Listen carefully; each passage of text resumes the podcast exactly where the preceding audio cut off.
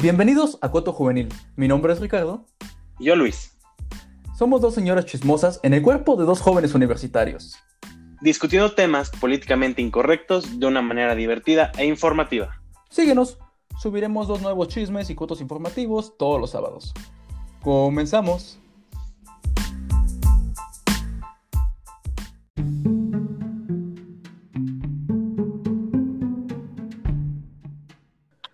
Hola, buenas noches, bienvenidos a Coto Juvenil. Me encuentro esta noche, como ya es tradición desde el sábado pasado, con Luis Cortina. Hola a todos, muy contentos de estar aquí nuevamente. Como dijo Paul, digo, como dijo Ricardo, una disculpa, ya es tradición y vayan acostumbrando que aquí vamos a andar dando lata y chismorroneando cada sábado. Bueno, y como ya alertó de spoiler Luis, les digo de una vez, estamos esta noche con Paulo Montes. Él estudió cine y televisión en el Centro de Estudios en Ciencias de la Comunicación en el Campus Pedregal. Saluda, Paulo, por favor. Hola a todos, ¿cómo están? Eh, pues bueno. como, dijo Ricardo, yo, yo estudié cine y televisión. Eh, me gusta mucho Disney, trabajé para Disney por un tiempo, entonces entonces vamos con todo esta noche. Eh, bueno. y luego para que no digan que vamos a andar improvisando aquí con nuestras jaladas, ¿no? Aquí trajimos un experto que sabe más que nosotros. Vamos a debatir padrísimo, ¿no? Vamos a pasarla bien. Claro, porque no sabremos de los temas, pero ah, cómo nos quejamos. Como saben, este es un programa sobre la corrección política. Bueno, o lo políticamente correcto. Se utiliza para describir el lenguaje, las políticas o las medidas destinadas para evitar ofender o poner en desventaja a personas de grupos particulares de la sociedad.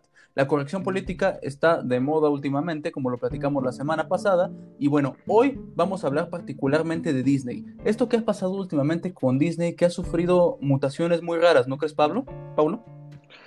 Eh, pues mutaciones en qué sentido? Hacia la corrección política. Por ejemplo, tenemos, pasamos de tener una sirenita en el cuento tradicional pelirroja a tener una de origen afroamericano. Eh, bueno, pues es que hay, eh, pues mucho que debatir al respecto. Y yo creo que eh, enfocarnos desde un principio en, en este tema de la sirenita es ya entrar eh, como, como a temas muy fuertes muy rápido, ¿no? Claro, claro. Es, un tema sensible, pero es básicamente el ejemplo. O sea, yo no tengo, yo no tengo ningún problema. O sea, suena políticamente incorrecto decirlo, pero es la verdad. Generó mucha polémica en cuanto se lanzaron las primeras noticias de que una actriz afroamericana iba a representar un papel tradicionalmente eh, que era representado por pues sí, por pelirrojos. Nada más en la simple cultura, la, hija de Poseidón en, nunca en, ningún, en ningún libro de texto se ha visto como de origen afroamericano. Y es por eso el cambio. Nos parece que obedece más a los estudios de mercado que reflejan que la nueva generación exige equidad y no tanto por apegarse a las historias originales. Bueno, pero ahí, eh, pues la sirenita en realidad de Hans Christian Andersen no tiene pues ningún tono de piel específico. Siempre hemos tomado eh, como que el tono de piel de la sirenita sería caucásico, puesto que Hans Christian Andersen eh, era de Dinamarca y de ahí se, se, creó pues el cuento, el libro, pero en realidad nunca se especifica. Y también tenemos que ir más allá, tenemos que saber el hecho del por qué el personaje de Disney, cuando ellos deciden adaptar la película a esta animación que todos conocemos de 1989, eh, resultó ser pelirroja. El hecho de que fuera caucásica y pelirroja, lo caucásico respondió a la época, respondió a que todas las princesas de Disney eran caucásicas y el pelirrojo fue únicamente para que eh, resaltara con el azul del mar. Y no podría ser también interpretado, por ejemplo, por la mitología. Hablamos que su papá es Tritón, ¿no? Y es parte de la mitología griega. Es por ahí porque es la confusión racial. O sea, yo sé que en el cuento es una cosa, pero si en la adaptación original de Disney se habla de que Tritón es el padre, pues yo por eso tengo esa confusión y por eso que muchos la tuvieron. ¿Tú qué opinas, Luis? Yo la verdad es que no estoy de acuerdo en que se cambien a los personajes, ¿no? Al final, el personaje podrá ser el mismo, pero no es de mi agrado que le cambien el tono de piel y no es el tema de que sea blanca a una mujer afroamericana. el mismo problema tendría yo si fuera de afroamericana a blanco, ¿no? Ya hay un, ya hay un color, ya hay una raza, ya hay un personaje hecho. Si lo que está haciendo Disney es un live action de las inspirado en las películas que tenían antes, ¿para qué moverle hacerlo políticamente correcto? Mejor que, que se mantengan en crear la misma historia, en variarle poquito, pero no, no con el chiste de atraer un público en general, que sea otra vez una buena historia que nos cautive. Es que tampoco creo, Luis, que sea por atraer a un público. Yo creo que eh, va más allá por un tema de representación, que a lo mejor y en México no estamos tan familiarizados en ello, puesto que nosotros mismos hemos negado la existencia de la discriminación en nuestro país, pero estamos hablando de que el público objetivo de Disney o el público principal siempre va a ser los Estados Unidos y que en los Estados Unidos hay un gran problema en cuanto a la representación. Yo tengo un ejemplo eh, muy claro eh, de, de, la importancia de la representación y creo que no todos estamos familiarizados con estos. Lo que me pasó a mí fue que, eh, como ustedes saben, en los parques de Disney, eh, pues están todas las princesas. Un día yo estaba formado detrás de eh, una niña que venía con su mamá, ambas afroamericanas, y estábamos formados para ver a Rapunzel y a Tiana, que estaban compartiendo el espacio para, para, el meet and greet en ese momento. Entonces, lo que pasó fue que entramos a la sala y la primera princesa a la que conoces es Tiana. Esta niña afroamericana de habrá sido cuatro, no mayor a cinco años. Un momento, Pablo, para quien no haya visto la película, Tiana es la princesa de la, de la princesa y el sapo, ¿no? Que es de origen afroamericano. bueno, en sí, no sí, pero no vamos a discutir ahorita los títulos reales. Continúa, Pablo. eh, bueno, continúo la niña eh, se quedó pasmada en el momento en el que vio a Tiana dentro de esa sala. Eh, no les puedo explicar la cara que tenía, era una, eh, una expresión de incertidumbre, pero a la vez de emoción, pero a la vez ella estaba atónita. Se empezó a acercar lentamente a la princesa, la princesa se agachó para estar a su altura y para generarle más confianza a ella y pues ya la niña empezó a caminar como más cercano a ella. Lo primero que hice fue, fue tocarle el brazo, tocarle la cara, tocarle, o sea, la empezó, la empezó a tocar. Eh, en ese momento los que estábamos presentes en la sala no, no entendíamos qué estaba pasando. Cuando la niña rompe el silencio y voltea y le dice a su mamá, mamá, sí es de nuestro color y es como nosotros y abrazó a Tiana, ¿saben? Entonces, eh, yo creo que eh, justo va más allá de atraer un público, va, va más por el tema de la representación.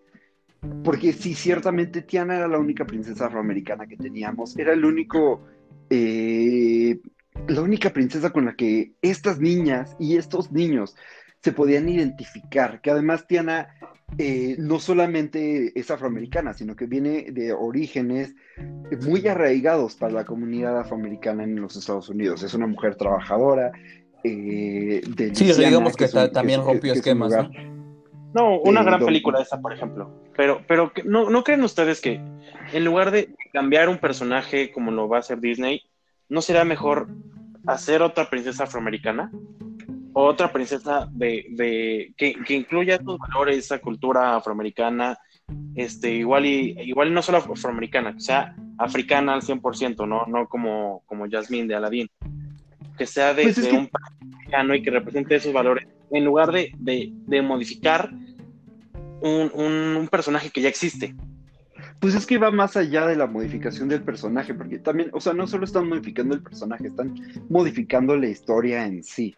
Eh, están dejando de convertir el cuento a un cuento que ocurre en, el Mediterráneo o en un lugar más cercano a Dinamarca, que sería el mar, el mar del Norte, a una historia que ocurre en el Caribe, en una de las colonias eh, que tenía Dinamarca aquí en América. Entonces, eh, pues nosotros sabemos que sobre todo América del Sur tiene una gran influencia africana por todos los esclavos que, los europeos trajeron al continente para trabajar en las plantaciones y en, las distintas actividades que, tenían para los esclavos.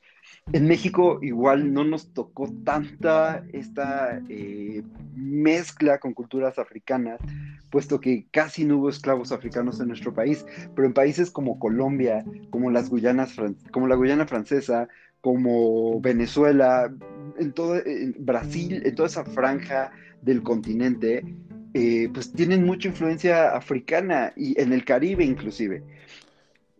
Claro, pero aquí me gustaría, pero antes de que continúes, Pablo, me gustaría preguntarte, entonces con esta película todos coincidimos que es una película excelente, Disney tenía tiempo sin presentarnos algo tan original y también creado como La Princesa y el Sapo, eh, y sobre todo con tanto sentido, ¿no? Y como tú dices, haciendo, haciendo caso y enalteciendo una parte de la sociedad que de menos en la cultura estaba un poquito olvidada. Pero aquí quiero preguntarte, ¿qué salió mal entonces? Eh, la Princesa y el Sapo tuvo únicamente 269 millones de dólares de recaudación mundial mundial. Mientras la película más taquillera de, bueno, de Disney, que ahora incluye a las, a las este, filiales, por ejemplo, sería Avengers Endgame con casi 3 mil millones de dólares. Pero vayámonos a algo más cercano. Frozen, mil millones de dólares. Exacto, Los Increíbles 2 con 1.200 millones de dólares. O sea, ¿por qué? ¿Por qué eh, fue este cambio? Ahí hay una explicación que va más eh, a eh, conjugada con la historia del cine mundial. Lo que pasa con La Princesa y el Sapo es que veníamos, eh, bueno, Disney Animation Studios venía eh, de una batalla interna entre si hacían las películas en 3D o en animación 2D. Ya habíamos tenido Chicken Little, por ejemplo, en 3D, que le había ido muy mal en taquilla. Eh, ya habíamos tenido películas a las que les había ido muy bien. Disney estaba debatiendo entre si se quedaba entre el 2D o el 3D. Y La Princesa y el Sapo, bueno, el lanzamiento de La Princesa y el Sapo coincide con el estreno de, digamos, la máxima representación del 3D que tenemos en cine hoy en día, que es Avatar. Sí. Entonces, eh, pues efectivamente, Mm, la princesa y el sapo no tuvo con qué competir contra Avatar. Le fue muy mal en taquilla. Y Disney lo que interpretó a partir de los resultados de La Princesa y el Sapo no fue eh, que había sido un error en la fecha del lanzamiento, eh, gracias al cielo y, o, no sé qué, no interpretó que el problema había sido que Tiana era afroamericana, sino que interpretó que la gente ya no quería ver películas en animación 2D y que tenían que migrar al 3D. Y es por eso que eh, Enredados, que es la siguiente película que, que saca Disney Animation Studios, es en 3D. Excelente. Bueno, eh, bueno, eso quedó muy claro. Por un lado, eh, podemos decir que Disney con estas películas intenta un llamado a la representación, hacer un llamado a culturas que habían sido un poquito rezagadas o olvidadas y que necesitan mayor representación, mayor inclusión. Y por otro lado, tenemos inclusión forzada que hace caso a los estudios de mercado. Quiero volver a este tema, Luis, y, y preguntarte, ¿cómo podemos evitar que se sienta forzado estos esfuerzos de, inclusión? ¿Cómo podemos evitar que nos salte tanto al ojo el ver escenas, por ejemplo, que intenten meternos eh, una inclusión LGBT sin romper el ritmo de la historia?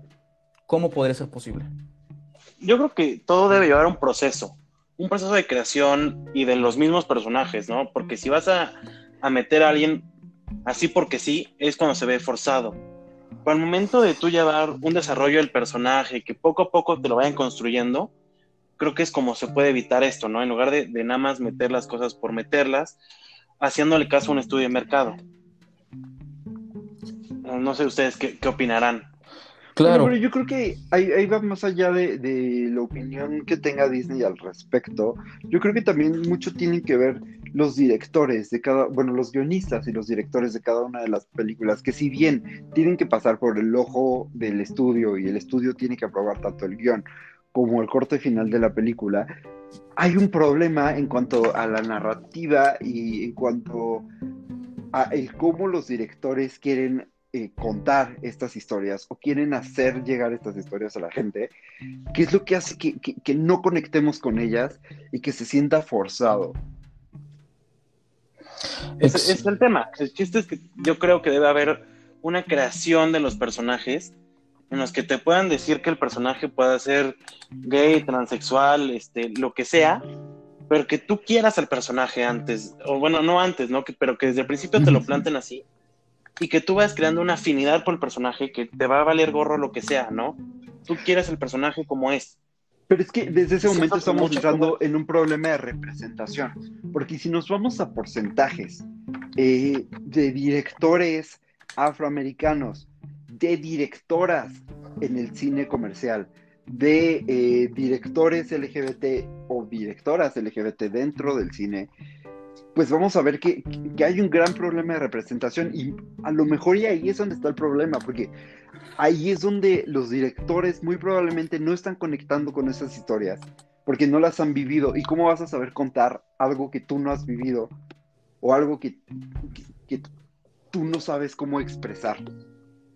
Claro, pero, pero también siento un poco que, muchas productoras, ya no, ya no específicamente Disney, te plantean, ¿no? Esta, digamos, Wonder Woman, que te plantean la mujer, la directora es mujer, ¿no? Patty Jenkins. Pero yo no veo la película realmente porque la haya eh, sido dirigida por una mujer. Yo la veo por la historia porque me encanta el personaje, ¿no? Como que eso, eso puede quedar un poco de lado, ¿no? No sé si haya mucha gente que realmente vea una película porque el guionista es afroamericano porque la de vestuario era mujer latina, ¿no? Creo que, creo que eso no. se puede dejar un poco de lado. Hoy en día yo creo que ya no va por ahí, pero los estudios tampoco han dado la oportunidad a que estas personas o estas minorías se integren a ese sistema y tengan más oportunidades. Justo acabas de dar un excelente ejemplo. Patty Jenkins con La Mujer Maravilla, pero solo hay, solo hay cuatro películas en la historia del cine que han dirigido mujeres y que les han dado un presupuesto mayor a 100 millones de dólares. Y dos de ellas son las de la Mujer Maravilla. Ok, me encanta que toquemos, Si, me permiten, me encanta que toquemos ya más de fondo el tema de la representación y me gustaría llevarlo ahora hacia otro punto. Eh, me gustaría saber ustedes qué opinan de algo que hablamos un poquito la semana pasada, Luis, sobre las nuevas reglas para competir por los premios Oscar que van a aplicar a partir del 2025, si no me equivoco que incluyen representación en la pantalla, temática y argumento. Esto se refiere a que se debe cumplir con al menos una de las tres condiciones. Es que al menos uno de los actores principales o intérpretes secundarios de cierta relevancia serán parte de uno de los siguientes grupos raciales o étnicos. Asiático, latino-hispano, negro afroamericano, eh, indígena, nativo americano, nativo de Alaska, originario de Oriente Próximo, norte de África, hawaiano u otro tipo de isleño originario de Oceanía u otra etnia poco representada. Al menos el 30% de los actores secundarios o con papeles menores formarán parte de por lo menos dos grupos eh, infrarrepresentados y el argumento o tema de la película se debe centrar en algunos de los siguientes grupos como pueden ser mujeres, una etnia poco representada, personas LGBT, eh, o personas con discapacidad física, cognitiva o auditiva. Aquí quiero preguntarles algo. ¿Esto realmente beneficia a la representación y a la inclusión o puede terminar mermando en una, una cuestión de creatividad y de libertad creativa? Eh, a lo que voy con esto es, por ejemplo, películas que se han vuelto clásicos, películas que son muy importantes en el cine, hoy en día, bueno, para el 2025 no podrían participar por el Oscar por una cuestión de representación. Eh, y aquí es donde quiero que me digan ustedes qué piensan acerca de esto. Pues es que... Adelante, Pablo.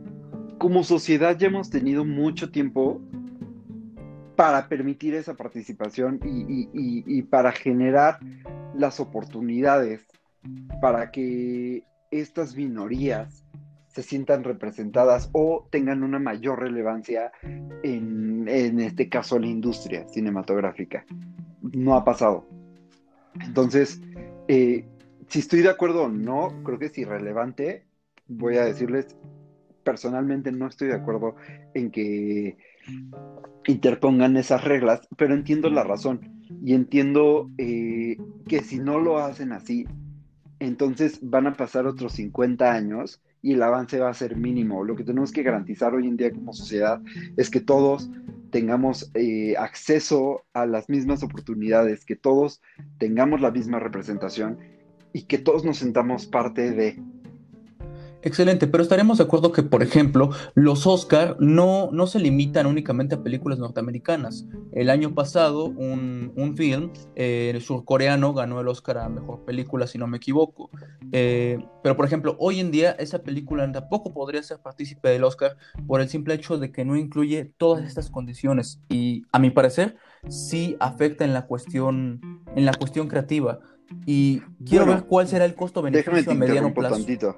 Claro, claro. Sí cumple con todas las condiciones, en realidad. ¿Te parece? Eh, sí. Ok.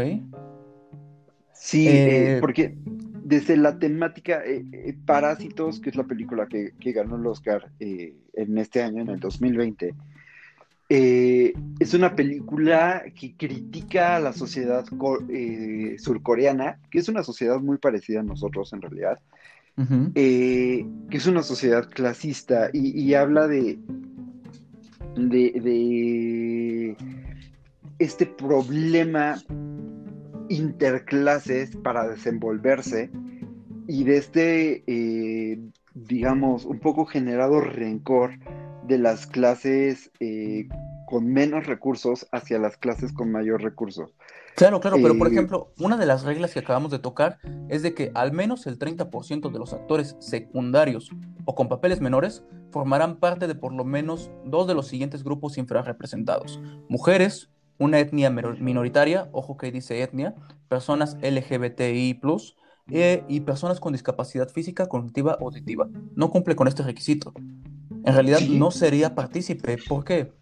Porque poco eh, el, el, 50% del, del cast de Parásitos, en este caso, eh, son mujeres, y el 100% del cast entraría en los Estados Unidos como una etnia no representada, porque el 100% son surcoreanos. Ok, ok, pero hablamos eh, dentro de su país, ¿no? Aquí aclara que básicamente es dentro de la, del lugar de producción. Bueno, es que el Oscar en realidad solamente premia a las películas americanas y un requisito de la Academia Americana de Artes y Ciencias Cinematográficas es que la película ya haya estado por lo menos una semana en cartelera en los Estados Unidos. Claro, claro.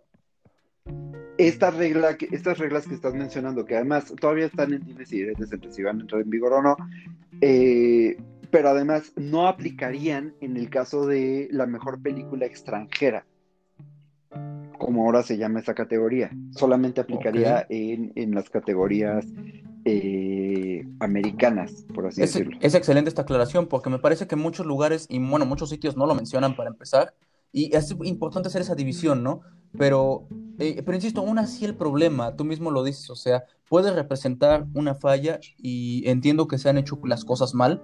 El hecho de que estemos llegando a esto es una clara señal de que las cosas en cuanto a inclusión y representación se han hecho mal y se está forzando. Es como un tema que platicábamos la semana pasada, ¿no, Luis? Por ejemplo, en política, la paridad de género que se, se forza demasiado a tal nivel de que hay mujeres que están únicamente en ese puesto no por sus competencias, sino tristemente por llenar un espacio en un curul. Yo, en cuanto a mi humilde opinión, yo sé que los Oscars no me van a tomar en cuenta, ni, ni siquiera Grammy Latino, ¿no? Pero creo, creo que deberían de, de, la solución debe ser oportunidad igual para todos, ¿no? Que todos puedan aspirar a lo mismo. Ahora, que este no sea un requisito para que pueda ser la mejor película, porque de eso nos vamos a perder al final de, muchas obras de arte realmente, teniendo sus lineamientos, como puede ser El Señor de los Anillos, por ejemplo, que últimamente hubo un debate, ¿no? Que era una película machista, que no tenía ninguna representación afroamericana, que, al final eso nos puede hacer que, que perdamos cierto, cierta digamos, cierto nivel, ¿no? Bueno, pero si nos resumimos a A final de cuentas, el Oscar no es el único premio eh, al cine que existe mundialmente. Es el premio eh, de la Academia Americana de Artes y Ciencias Cinematográficas. Claro, podríamos decirlo como el más popular, pero no el más importante ni el único. Más exacto, es, el más popular, es el más popular dentro de nuestra cultura, pero no es el único premio al cine. Y digamos, si, si estamos hablando de premios cinematográficos, en este caso sería más importante eh, la Palma de Oro en Cannes o el León de Oro de, de Venecia o el Oso de Oro de Berlín, o eh, el, premio a la mejor película en Toronto, por ejemplo, en los festivales clase A, digámoslo. Sí, estoy, estoy, completamente de acuerdo, pero no hay que negar el gran eh, escenario, la gran publicidad que te dice simplemente estar nominado a los Oscars. Le da una gran promoción a tu película. Creo que nos estamos desviando ya, chavos. Vamos a hablar de Disney. Yo lo que quiero tocar, ¿verdad? Y de por qué estoy muy enojado con Disney. Es por lo que le hicieron a mi amado Star Wars. Ah. ahí es donde vi mi camino hacia Disney. Nada más este, el parque y una que otra película, ¿no? Yo estoy muy enojado con, con cómo le escupieron a George Lucas y a todo lo que ha hecho y todos los cómics que él, bueno, pues, no escribió él, pero que son base de, las películas. Pero aquí hay opiniones divididas, porque me imagino, Paulo, nos habías comentado que a ti sí te han gustado las nuevas adaptaciones, ¿no?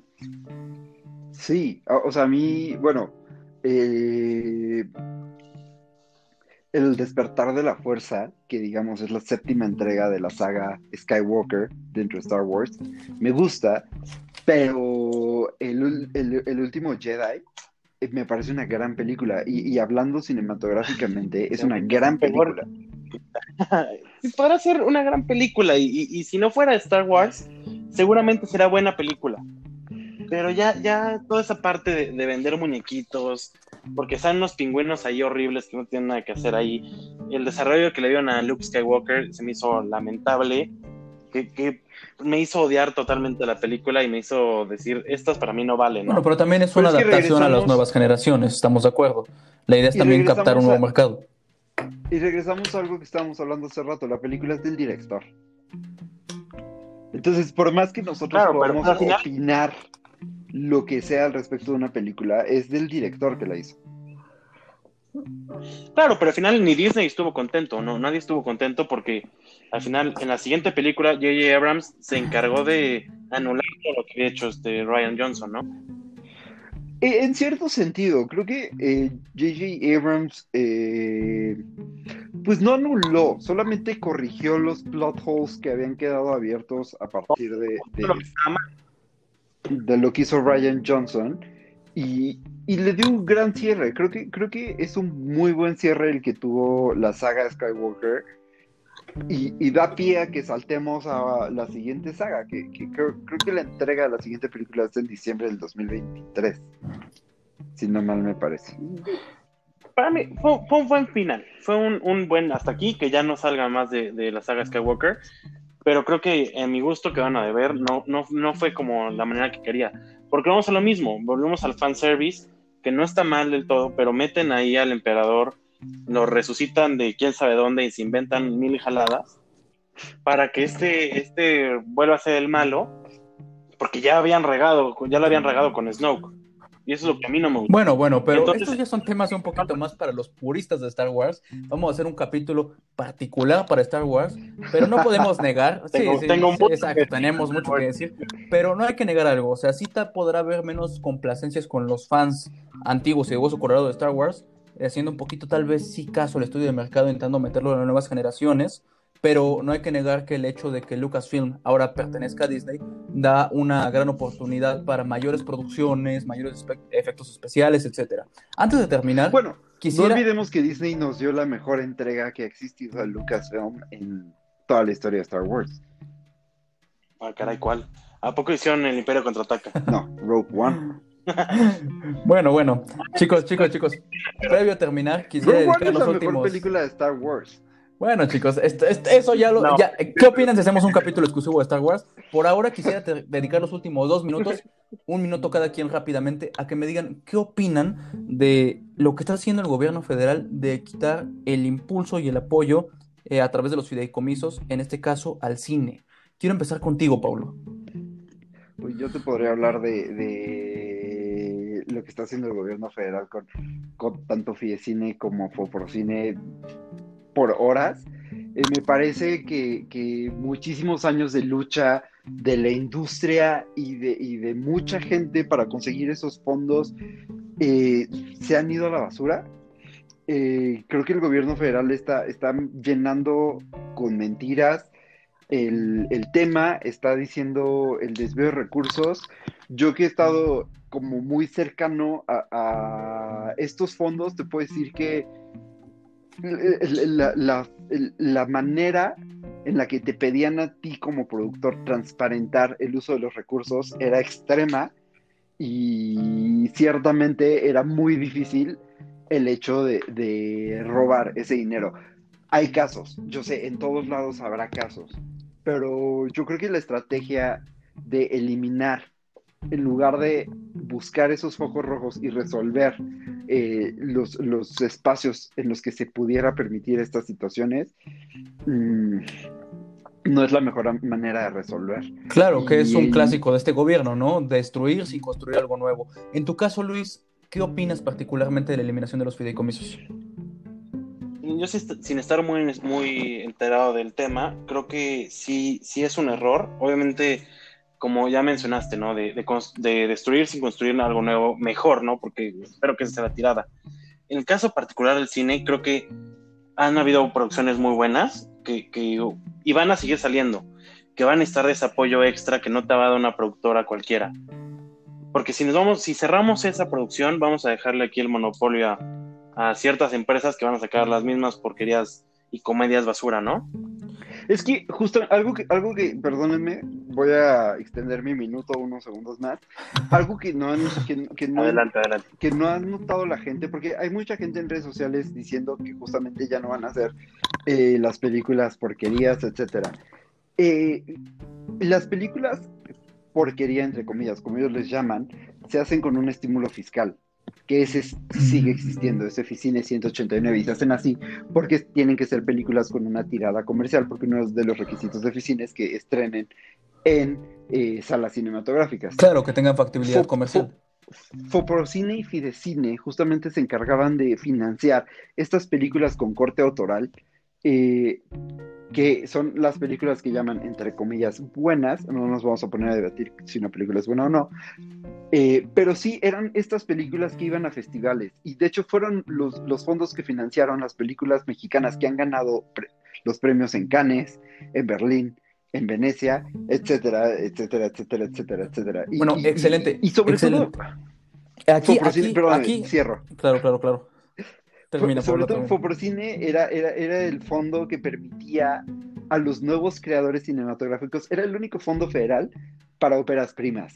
Entonces, eh, pues sí, me parece un gran error, pero ya, eso, eso cierra mi punto. Bueno, aquí está regando oro, Pablo. Yo propongo que hagamos una nueva emisión la siguiente semana, hablando particularmente de los fideicomisos, de la falta de apoyo al cine en este gobierno.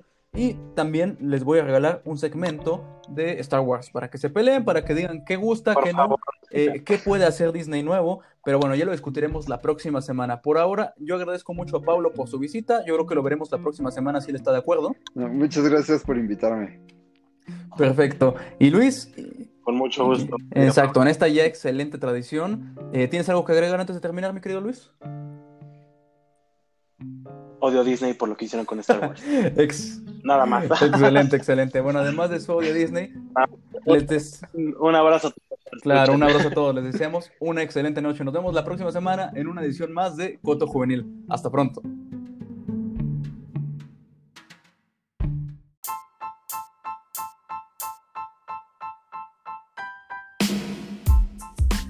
No olvides seguirnos en Insta como arroba cotojuvenil. A mí personalmente me encuentras como arroba Richie. ¿Y a ti Luis cómo te encontramos? Yo como ya saben que soy muy original, soy luis.cortina. Excelente, nos vemos la próxima semana con un nuevo Coto Juvenil. Hasta pronto.